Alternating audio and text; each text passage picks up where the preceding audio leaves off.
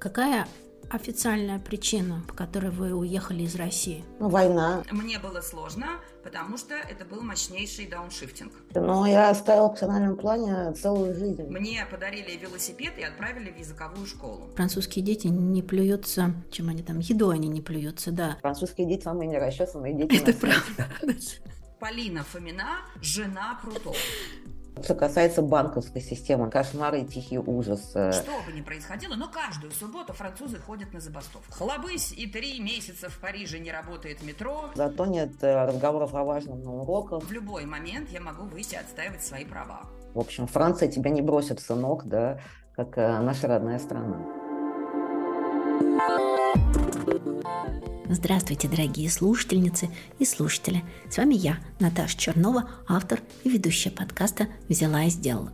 Уместно даже сказать «Bonjour, mes amis», потому что сегодня мы говорим про Францию. Причем тут Франция, спросите вы, если впервые включили подкаст «Взяла и сделала». Это ведь подкаст о женщинах-предпринимательницах из разных регионов России – Рассказываю. Сейчас идет седьмой сезон, который мы назвали «Взяла и уехала». Это сезон о женщинах, которые уехали из России и теперь строят бизнес, карьеру, жизнь в других странах. В каждом эпизоде я говорю с двумя женщинами. Обе живут в одной стране, но одна из них уехала до февраля 2022 года, а вторая после 24 февраля 2022 года. Первый эпизод про Турцию вышел две недели назад. В нем две истории. Сания Галимова уехала из России в марте 22 года. В декабре открыла первый русский книжный независимый в Стамбуле. Назвала его «Полторы комнаты». Алина Садриева живет в Турции, в городе Фетхе, и строит туристический бизнес. Она организует многодневные пешие походы по Ликийской тропе. Если вы еще не добрались до этого эпизода, я очень рекомендую его послушать. В нем есть чему поучиться. Итак, Франция, Париж. Нет точных данных о том, сколько россиян проживает на данный момент во Франции. По некоторым данным, от нескольких десятков до сотен тысяч. Но известно, что во Франции действует более 250 объединений россиян. Преподают русский, а, занимаются с детьми, ведут занятия по истории России и русской литературе. В этим летом я погружалась в тему русской эмиграции, которая происходила сто лет назад, и прочла книгу английской писательницы Хелен Рапопорт «Русская эмиграция в Париже». Книга вышла в этом году и очень в тему всех событий. Автор собрала из разных архивных источников истории мужчин и женщин, которые эмигрировали во Францию из России. Чего стоит история великой княжны Марии Павловны, которая обеднела, купила в кредит швейную машинку «Зингер», прошла ускоренные курсы шитья, занималась вышиванием на темном чердаке, а потом начала выполнять заказы для дома Шанель. Сто лет назад из России во Францию, по разным данным, уехало не менее 200 тысяч человек. Но возвращаемся в 2023 год. Сегодня в подкасте у меня две женщины и две истории. Можно на «ты»? Полина Фомина, историк и журналистка. 15 лет назад уехала из Петербурга учиться в Америку, потом переехала во Францию. Вместе с подругой Ольгой Караськовой придумала бизнес – авторские экскурсии по Парижу. И назвали они свое турбюро «Короли и капуста». Удивительно в этом следующее. Полина приехала в Париж, не зная ни слова по-французски. Как это я ставлю самолет. Тик-так. Зинаида Пронченко, известная журналистка, кинокритик, киновед, шеф-редактор журнала «Искусство кино», автор и, по-моему, просто невероятная женщина, уехала из России в марте 2022 года и сейчас живет в Париже. В начале 2023 года у нее родилась дочь Нина. Когда мы договаривались о разговоре, Зинаида ответила, «Спасибо вам за приглашение, но мне кажется, что я вам не подхожу, потому что я ничего не взяла и ничего не сделала. Я просто переехала в Париж и думаю, а что дальше?» Именно вот это «что дальше?» меня, Наташа Чернова, интересует больше всего. И мы поговорили. Это две истории, они очень разные и в чем-то очень близкие между собой. Много лет назад один мой издатель научил меня, что people like to read about people. Люди любят читать про людей. Сейчас я бы, наверное, его поправила. Нет ничего интереснее непридуманных историй из жизни. Полин, привет. Привет, Наташ. Где ты сейчас живешь и чем занимаешься? Я живу в городе Париже. Занимаюсь я авторскими экскурсиями. Я один из сооснователей турбюро «Королей Капуста». И это такое бюро, в котором два человека. Я и моя коллега Оля Караськова. Мы обе изначально из города Петербурга, но уже 15 лет живем в Париже и занимаемся вот этим историческим просветительским делом, развлекательным также. Зинаида, привет. Добрый день. Где вы сейчас живете и чем занимаетесь? Я живу уже полтора года почти в Париже. Я там и находилась на момент начала войны. Занималась документами, потому что я догадалась, э, слава богу, да, чуть раньше, чем произошла катастрофа, что она грядет, э, сообразила начать процесс э, получения израильского гражданства. Что мне очень-очень помогло, когда я перебралась во Францию. По крайней мере, у меня был документ, чтобы туда въехать, да, потому что сразу возникли проблемы с получением шенгенских виз. Я более-менее легализована здесь, э, являюсь обладательницей ВНЖ по профилю исследователь, как ни странно. А, это что-то среднее между паспортом талантов э, и просто рабочей визой. Поскольку, э, значит, я поступила в аспирантуру университета Пари-УИТ, Париж-8 на отделение киноведения, чтобы писать докторскую, и одновременно попала в программу для исследователей в изгнании, которая есть э, у французского государства.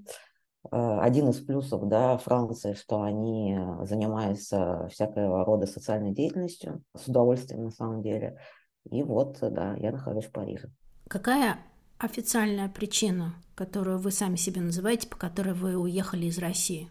Ну, война, война как э, апогей всего того безумия, которое творилось э, в России последние уже, не знаю, там сколько лет, по большому счету 10 на самом деле. Будем честны, как говорится, все это нарастало, нарастало, нарастало, и все равно внезапно, потому что никто не верил, как мы помним, до последнего, там, до той ночи, да, между 23 и 24 уже вещи несовместимые с проживанием на родине, увы. Поэтому я уехала, меня никто не гнал, в отличие, допустим, от моего друга, коллеги и, по сути, начальника, да, поскольку я до войны работала шеф-редактором искусства кино, вот э, в отличие от Антона Долина, который был главным редактором, и на двери которого почти через неделю, по-моему, появилась буква Z, и дальше последовало признание его иноагентом, признание «Медузы», где он тоже писал о нежелательной организации, ну и далее по списку. Меня никто не гнал, а, но я поняла, что не хочу больше находиться в России, и поскольку почти одновременно выяснилось, э, что я жду ребенка, тем более не хочу, чтобы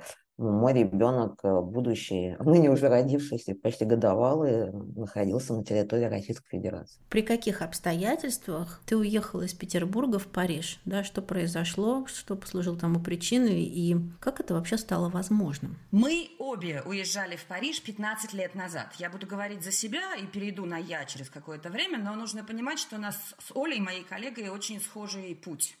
Мы уезжали 15 лет назад, она в 2007, я в 2008. Это было совсем другое время. И уезжали мы, наверное, совсем по другим причинам, не таким, по каким уезжают люди очень часто сейчас. Нам было по 30 лет примерно. И э, мы уезжали э, в, в разные страны на самом деле. Оля уезжала во Францию, я уезжала в Америку, оставляя карьеру в Петербурге, потому что у нас у обеих было очень большое желание перемены жизни – учиться, тогда это было модно. И еще мы просто уже тогда, на тот момент, много ездили, видели мир и понимали, что это не страшно, нужно и вообще это круто поехать и пожить где-то еще. Я уезжала, не думая, что я никогда не вернусь. И я уезжала, э, оставляя карьеру телевизионного журналиста, которая, в принципе, в 2008 году уже понятно, что шла на спад, потому что заканчивался тот э, свободный журнализм. Но еще были какие-то вещи, которые можно было бы, наверное, продолжать развивать. Я уезжала, думая, что я уезжаю на два года. От Америки до Парижа далеко. Как вот, вот, вот этот скачок произошел? Как ты оказалась в Париже? Смотри, для таких людей, как мы с Олей, да и для многих других людей в то время, для того, чтобы уехать, был один единственный вариант. Нужно было учиться. У нас не было денег на то, чтобы уехать и обеспечить себя полностью а, всеми необходимыми жизненными историями за границей. Поэтому Оля поступила в аспирантуру во Франции, в городе Лиль, а я поступала э, на учебную программу, программы Fulbright – это такая программа американская Госдепа, которая предполагала, что 300 человек в год по всему миру отбираются по конкурсу и могут продолжить учебу. Поэтому в моем случае я ехала в Америку, поскольку ехала по американской программе. Но э, в процессе я встретила своего нынешнего мужа, который француз, и когда встал вопрос по завершении учебной программы о том, куда возвращаться, муж мой хитрец, тоже журналист, на тот момент сказал мне так, вот смотри, у меня родители старше твоих, твои живут в Петербурге молодые, мои во Франции старые, давай пока поживем поближе к моим. Ну и что ты думаешь, прошло 15 лет, Моя свекровь по-прежнему каждое второе воскресенье приходит ко мне на обед, никуда не собирается, вот она не там. Слава богу, пускай живет долго и счастливо. Мои молодые родители продолжают жить в Санкт-Петербурге, э, в котором я по-прежнему продолжаю бывать раз в год.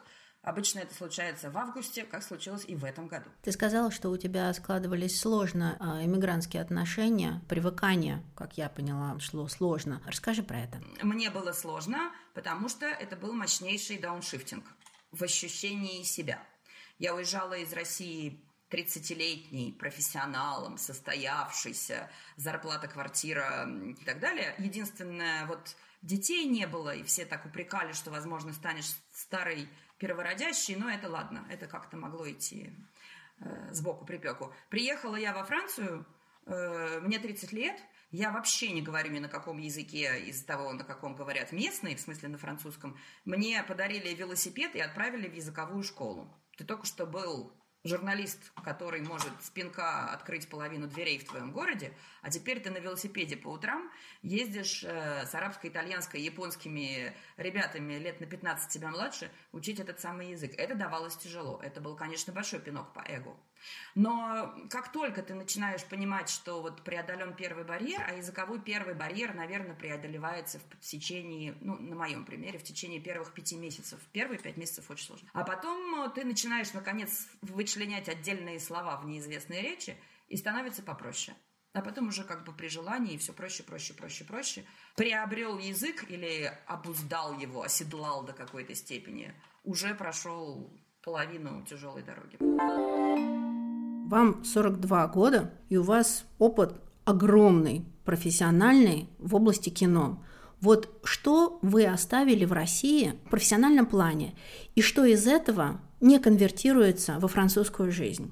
Но я оставила в профессиональном плане целую жизнь. А как журналист, кинокритик, там неважно, обозреватель, э, я работаю с русским языком. Русский язык мой главный инструмент, э, мой главный навык. Э, и, разумеется, никогда в жизни, поскольку я не Владимир Набоков, да, и близко я не смогу писать э, на французском языке, которым я владею, так как я писала на русском. Это, в общем, самое главное. А далее везде, как говорится, я все-таки к началу войны уже достигла потолка в своей профессии. Может быть, можно было стать главным доктором искусства кино, если бы Антону это в какой-то момент надоело. Но Э, я была регулярным обозревателем в афише. Э, я вместе с Антоном, в общем, определяла, можно так сказать, э, курс старейшего издания кино не только в России, но и в мире, как мы любили подчеркивать. Меня приглашали там, не знаю, на всякие YouTube-шоу, вести кучу показов артхауса в октябре, главном кинотеатре страны и так далее, и так далее, и так далее. А, Все это больше невозможно, потому что, естественно, в эмиграции надо начинать с нуля. А, более того, как вы догадываетесь, все эти позиции давно заняты, и никому не нужен человек, который с трудом а, может излагать свои мысли на французском, если рядом стоят люди, которых, для которых это родной язык. Поэтому с этой точки зрения, конечно, моя профессиональная жизнь окончена, ну, если я не вернусь в Россию. В какой-то момент, переехав в Париж, у тебя появился бизнес, туристический бизнес. Расскажи про него, как это начиналось? Началось все с того, что в 2010 году, наконец переехав в Париж, я поняла, что в моей жизни есть одна большая проблема. Я больше не могу работать журналистом, тем, кем была раньше, э, по той простой причине, что я теперь в стране, в которой я не знаю языка. Приехав во Францию, я не знала французского. Прошло много лет, и я одно из тех доказательств, что нет ничего невозможного, и что любой язык можно выучить в любом возрасте. Проблема моя заключалась в том, что мне нужно было придумать, на каком же языке искать эту э, самую, какую угодно работу. Мне очень помог английский, который в любом случае, безусловно, в нашем мире является языком универсальным. Аккумулировав весь свой предыдущий опыт, я поняла, хорошо, журналистики больше нет. Что я еще умею? У меня историческое образование. И поэтому я решила, что я могу заниматься экскурсиями, и сначала занималась ими на английском языке. Это была такая ниша. Она есть до сих пор. Но из этой ниши мы практически ушли, потому что сейчас мы работаем в основном на русском языке и не всегда даже справляемся с объемом потока, настолько он э, велик. Когда родились дети, мы поняли, что наши представления о декрете не такие, как э, у француженок, француженки, и не такие, как в русскоязычном привычном нам мире. Нам хочется чего-то своего, мы больше не хотим работать на чужого дядю, но и, и, и полностью сидеть до трех лет в декрете мы тоже не хотим. В общем, мы решили попробовать вместе самостоятельно начали придумывать и организовывать туристические группы, которые мы возили по Франции и иногда в Европе на выставке. Так начинался наш бизнес. За это время он, конечно, сильно трансформировался по той простой причине, что за эти 8 лет очень много чего произошло. Начнем с того э, самого простого, что когда-то у нас, у нас у всех был э, ковид и пандемия, да, а потом началась война. До этого в промежутке во Франции случались очень мощные пертурбации, типа, например, хлобысь и три месяца в Париже не работает метро, и какой уж тут туристический бизнес. Поэтому мы все время очень-очень-очень пытались подстроиться, переделаться под этот рынок, и в конце концов пришли к той формуле, которая есть сейчас. Мы занимаемся своими авторскими экскурсиями, это значит, что мы не вводим никаких других экскурсий, кроме тех, которые хотим. Мы их придумываем сами, нам нельзя позвонить и сказать, здравствуйте, нам нужно на полтора э, часа обзорку на машине с Эйфелевой башни. Это не наш профиль. Мы делаем те вещи, которые чаще всего интересны нам. Иногда понимая, что людям нужно знать и историю Монмартра, и художников,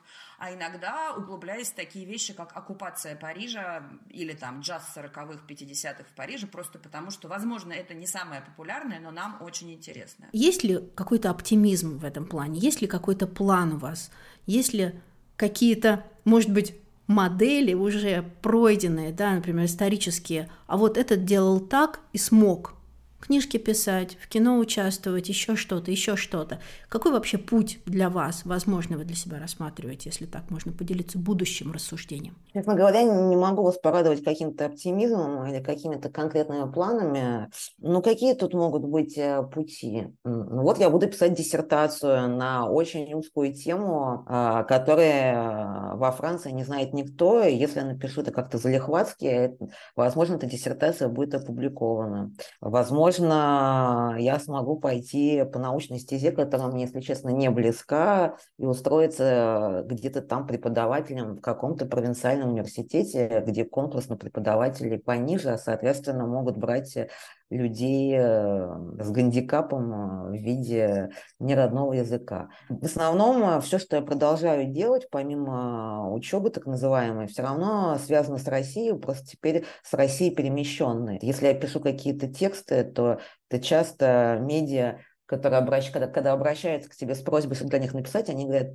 помните, мы нежелательная организация, или помните, мы иноагент, или помните, там еще что-то, за это в России бывает преследование. Я сейчас имею в виду там новую газету, холод, дождь.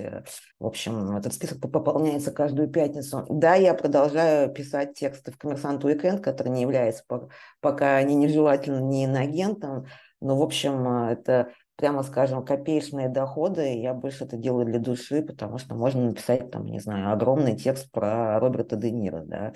Да, мне поступают предложения от э, оставшихся там каких-то более-менее в независимости российских издательств с предложением написать нон-фикшн. Там. А, как я писала книгу про Алана Делона для сеанса, так там предлагают писать про других французских актеров. Да, предлагают писать сценарии сериалов, э, на что я всегда отвечаю нет, потому что на сегодняшний день в России э, вся, все производство, особенно сериалов, связано с государством. Дело даже не в том, что коллаборационизм, там деньги, а просто ты все равно знаешь, что ты не сможешь написать то, как надо, а будешь писать э, то, как предложено к творчеству, это не имеет никакого отношения. Что касается конкретной интеграции во Франции, я говорю, пока я не вижу никаких путей, кроме условно научного сообщества, и меня эти пути мало вдохновляют. Можно заниматься малым бизнесом, а, не знаю, там, водить экскурсии, э, открывать какие-то места встречи иммигрантов. Но, если честно, это все вызывает во мне уныние. Обо всем об этом мы читали в прозе столетней давности, там, не знаю, Тэфи Александра Куприна, о том, а, как Париж не принимает, э, или там любой другой город, э, который не родной, и как это все похоже на какие-то склоки у самовара.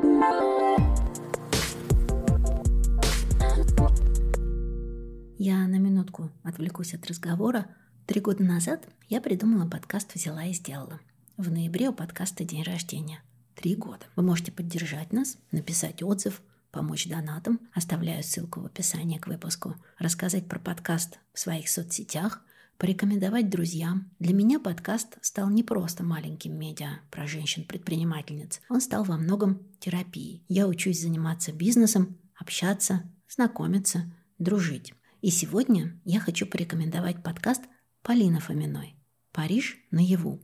Подкаст, который помогает узнавать Париж. «Париж наяву» — это подкаст, который я придумывала, где хотела вспомнить и что я историк, и что я журналист. И это история, где я купила диктофон, вышла на улице Парижа с диктофоном, Zoom 4 и стала записывать городские звуки, а потом, приходя домой, складывать их в историю, рассказывая, вот звук парижского рынка, поговорим про историю парижского рынка. То есть вот история каблучков, стучащих по мрамору в поле-рояле, а сейчас мы говорим о парижских куртизанках. Это подкаст, как я его называю, атмосферно-исторический о Париже. В нем уже есть 15 эпизодов. Я прервалась, э, грешна, но собираюсь продолжить как раз сейчас с новым сезоном, с новыми эмоциями и новыми интонациями. Он есть в любом подкаст-приложении, включая, по-моему, Яндекс Музыку. Так что приходите, слушайте и пишите комментарии.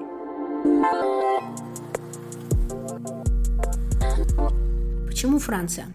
Помимо того, что поступили, помимо того, что вы часто там были, почему пал вообще выбор на Францию? Ну, послушайте, я не крутила глобус, э, как эм, его крутил Джеймс МакЭвой в начале фильма «Король Шотландии», да, и его палец упал на, на Уганду. Нет, э, у меня не было ни, вообще никаких сомнений, э, что это, конечно же, будет европейская страна. В общем, выбор стоял между Францией и Великобританией по личным моментам. Франция, потому что я здесь уже жила, четыре года я владею языком, я знаю, как все устроено. Мне было важно, ну, хоть какую-то почву под ногами найти. И я знаю, как все устроено во Франции. Я понимала, что я могу хоть за что-то зацепиться, если не руками, то мыслью. А Великобритания фигурировала, потому что Отец моего ребенка проживал уже на тот момент в Великобритании. Но Франция гораздо дешевле Великобритании, Париж гораздо дешевле Лондона. А, и на самом деле приятнее, потому что Лондон – это место для людей, которые, там, не знаю, приезжают по корпоративной системе. Когда ты уже где-то работаешь в Лондоне, в каком-нибудь Big Four, значит, в Лондон тебе и дорога. А поскольку я человек э, творческий и сразу безработный с началом войны, да, то ну, Франция. И все, и дальше не обсуждалось там бывшие э, республики, в которые поехало очень много людей, я понимаю, что э, экономически это тоже было менее болезненно, наверное, чем западноевропейские страны. Но я как-то с самого начала чувствовала, что я все равно там буду находиться слишком близко к очагу конфликта, потому что ну, мы видим, что произошло за эти полтора года, и, в общем, чем дальше, тем лучше. Франция поэтому была какой-то идеальной точкой для меня. Идеальная точка Франции чем-то напоминает Россию или она радикально отличается от России, наверное, и в бытовом, и в каком-то таком, в человеческом плане? Франция, конечно, ничем не похожа на Россию. А, единственное, что ее связывает с Россией, это какая-то удивительная на сегодняшний день несколько абсурдная любовь э, французов э, ко всему русскому, потому что у них в голове до сих пор э, эти мифы Древней Греции о том, что вот Святая Русь, э, значит, э, балеты, Достоевский с Толстым, Романовой и Морозной пылью серебрится его бобровый воротник. Вот такая эстетика. В связи с этим, а также в связи с спецификой французского менталитета, который, наверное, один из самых эгоистичных, не знаю, замкнутых на себя, первые полгода после войны когда везде, да, справедливо совершенно висели украинские флаги в том же Лондоне, где я провела месяц после начала войны, и чувствовала вот это вот напряжение, что если ты русский, ты виноваты, да, и все, что обсуждалось про коллективную ответственность, то во Франции этого не было. Французы как-то всегда равнодушны геополитике, их волнуют совершенно другие вопросы, их волнуют там свои собственные колониальные долги перед Северной Африкой или какое-то соперничество с Америкой, э, или цена на багет и конфитюр. Э, и в этом плане тоже можно было абстрагироваться. Не то, чтобы я хотела абстрагироваться, да, потому что я другой человек, но, наверное, это какое-то более комфортное для иммиграции, какая-то более комфортная предпосылка. В то же время, что мы знаем главное про Францию? Что Франция – это страна победившего социализма при всем капиталистическом антураже, да. И э, во Франции я знала, что я никогда не останусь там больной или на улице, да, то есть э, все законы на самом деле идут э, в пользу неимущих. Э, меня никогда не выгонят из квартиры там годами, если я не буду за нее платить. Всегда там, не знаю, медицинское обслуживание предоставят, и какие-то пособия и так далее и тому подобное. Не то чтобы я рассчитывала сесть на шею французскому государству сразу, но э, хорошо знать, что на тот случай, если будет совсем плохо, то, в общем, Франция тебя не бросит, сынок, да, как э, наша родная страна. Поговорим про Францию и Россию. Чем Франция отличается для тебя от России? в любой момент я могу выйти отстаивать свои права. Это самый главный, стоящий любой цены контекст. Так было и в 2008 году, когда я уезжала, так есть и сейчас. Не так много вещей за это время, к сожалению, изменилось в России. В России я мента боюсь, здесь мент – это человек, который мне окажет помощь. И это самое, пожалуй, э, главное, что и задержало меня во Франции. Что бы ни происходило, но каждую субботу французы ходят на забастовку.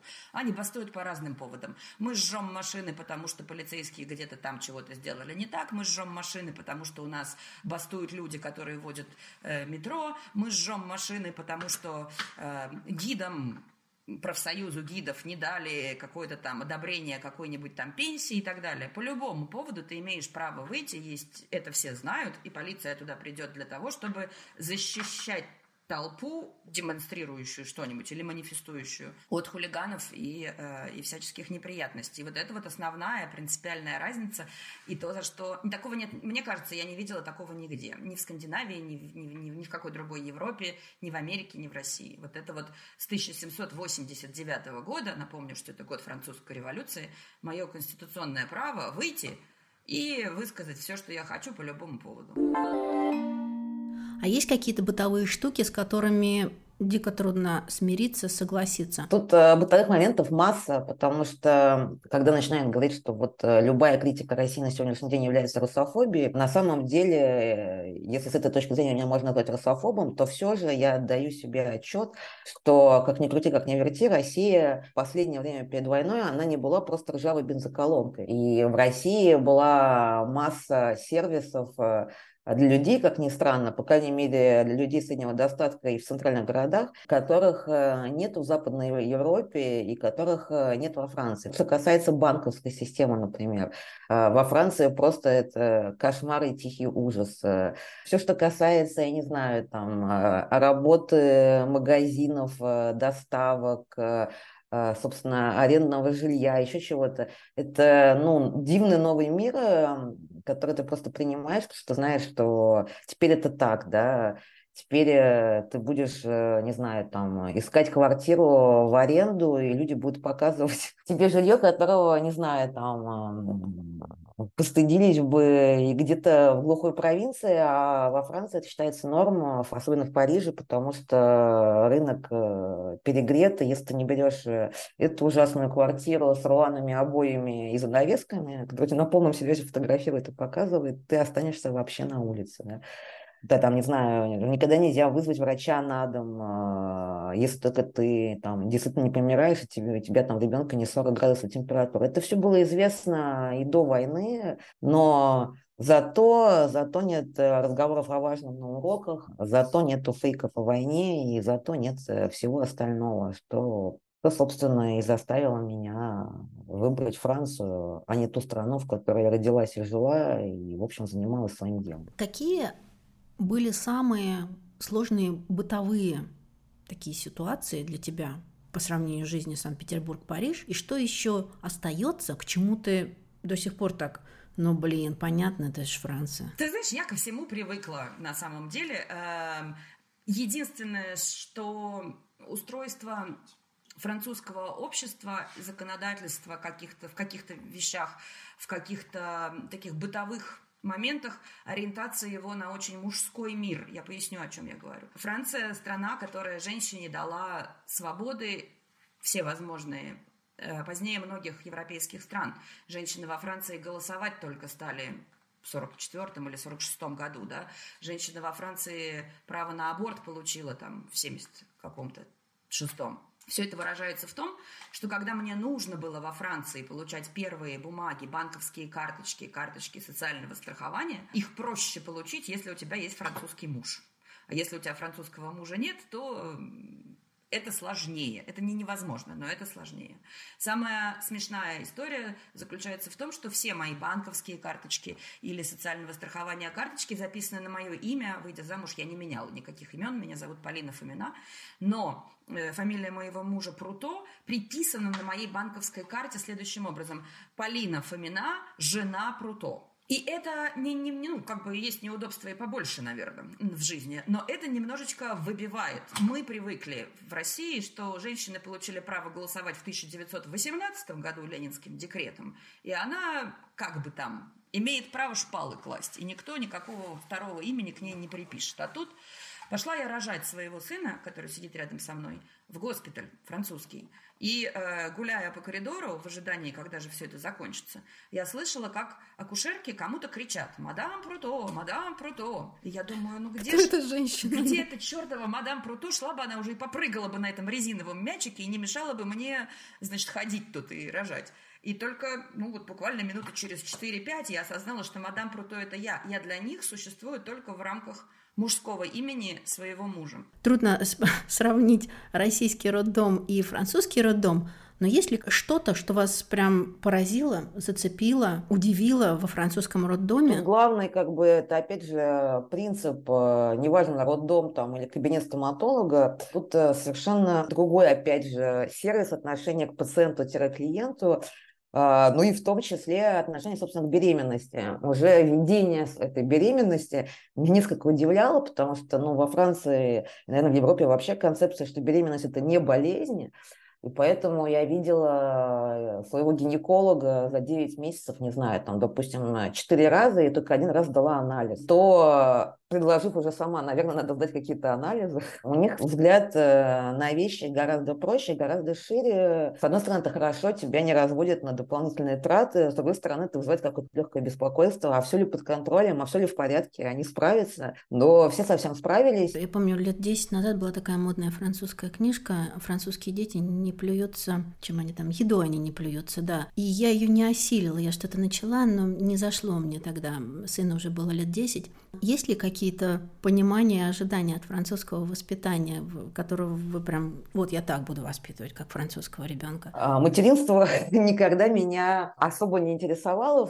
Я никогда вообще не задумывался о том, что я хочу иметь детей, что они у меня появятся. Поэтому, когда это все произошло, я, ну, как бы разбиралась уже на месте. Это стало полевым исследованием. И, в общем, я ни на кого особо не ориентировалась, кроме советов, собственно, врачей, да, которые принимали роды и дальше там Э, консультировали когда что и как надо делать. Я в этом плане не самая увлеченная мать. Э, французские дети, которых я вижу там на улицах или на площадках, э, они просто симпатично выглядят, потому что здесь другой стиль, как их одевать и как их никогда не расчесывать. Французские дети, не знаю, может, они не плюются едой, но они самые нерасчесанные дети на свете. Это правда. Так меня немножко беспокоит как бы будущее, потому что школа здесь идут с трех лет, и более того, тут все очень строго. Ты не можешь отдать своего ребенка позже в школу, или там ты не можешь забрать его раньше на каникулы или на какой-то уикенд, потому за это вообще уголовная ответственность. Все дети, родившиеся, находящиеся на территории Пятой Республики, должны ходить в школу. Но это вот. Э, и по тому расписанию, которое предложено. Несколько этот вопрос беспокоит. Что это будет за школа, что мне будут рассказывать? То есть я уже смотрю вперед э, с точки зрения как бы, э, интеллектуального содержания. Вообще есть какие-то ниши, про которые можно подумать человеку, который очень хочет открыть хоть какой-то маленький бизнес-проект в Париже. Безусловно, во Францию можно приехать. Я знаю людей, которые приехали для того, чтобы открывать свои маленькие бизнесы. Французы дают визы. И есть э, форма, которая называется виза таланта, по которой приехали знакомые мне люди, подав бизнес-проект на то, чтобы здесь открыть сеть парикмахерских салонов, подав проект на то, чтобы открыть здесь сеть грузинских кафе – и так далее. То есть это вещи, не завязанные даже на внутреннее сообщество. Проект рассматривается как что-то, что дополнит французскую культуру. Нужно ли нам еще одного парикмахера? Да, безусловно, нужно. Давайте, нужно ли нам еще немножечко вкусной еды? Да, нужно. Дальше нужно смотреть э, рынок, аудиторию. Тут я уже не подскажу, но я знаю, например, что недавно приезжал мой приятель, очень крупный агент по недвижимости в Петербурге, который, осмотрев мир недвижимости в городе Париже сказал, что это катастрофа, что здесь просто, и это правда катастрофа, здесь нет толковых агентов, а если они есть, то э, они где-то спрятаны, их с трудом можно найти. То есть вот, например, такого уровня обслуживания, сопровождения при покупке или при аренде квартиры, как в России, здесь нет. Меня, слава богу, эта проблема не коснулась, поэтому не смогу прокомментировать, но явно есть какие-то... Нет хороших адвокатов, которые шли бы с русским сопровождением.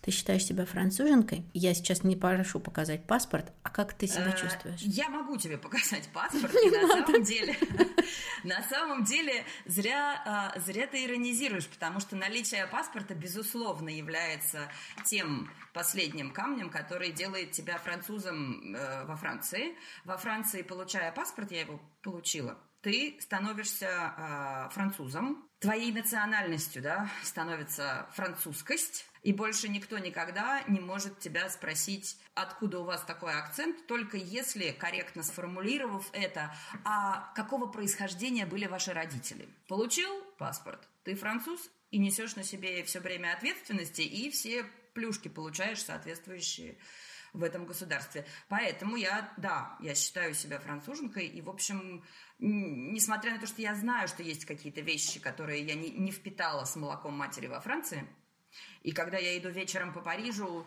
освещенные окна вот этих парижских улиц не всегда рассказывают мне, что там у них творится за их шторами. Знаешь, как идешь вечером по зимнему городу, смотришь за окна, и ты понимаешь, вот так вот там у Вали, когда мы учились в первом классе, вот там вот мама в углу жарила оладьи. Такого же ощущения во Франции у меня, конечно, нет и не будет. Я здесь не выросла в детстве.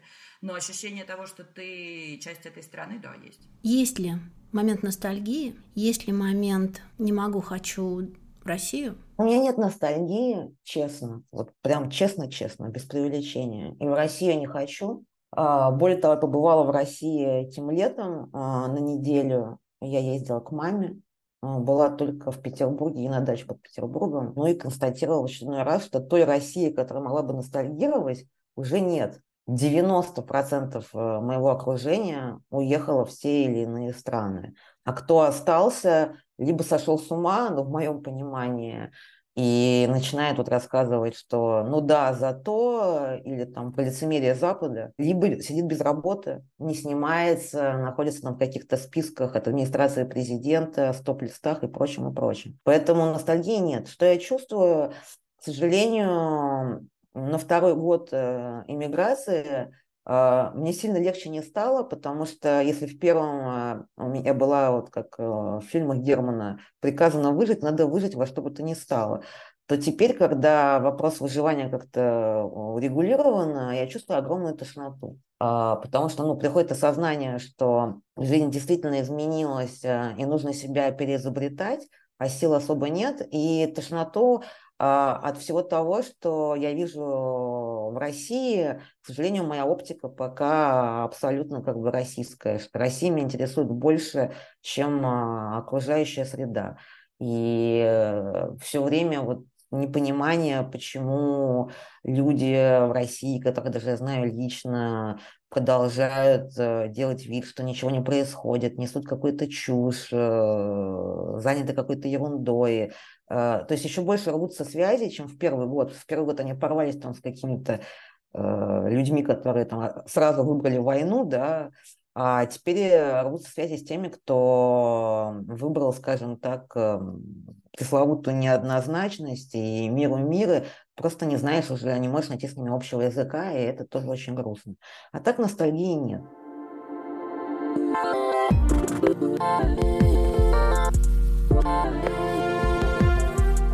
Спасибо, что послушали этот эпизод до конца.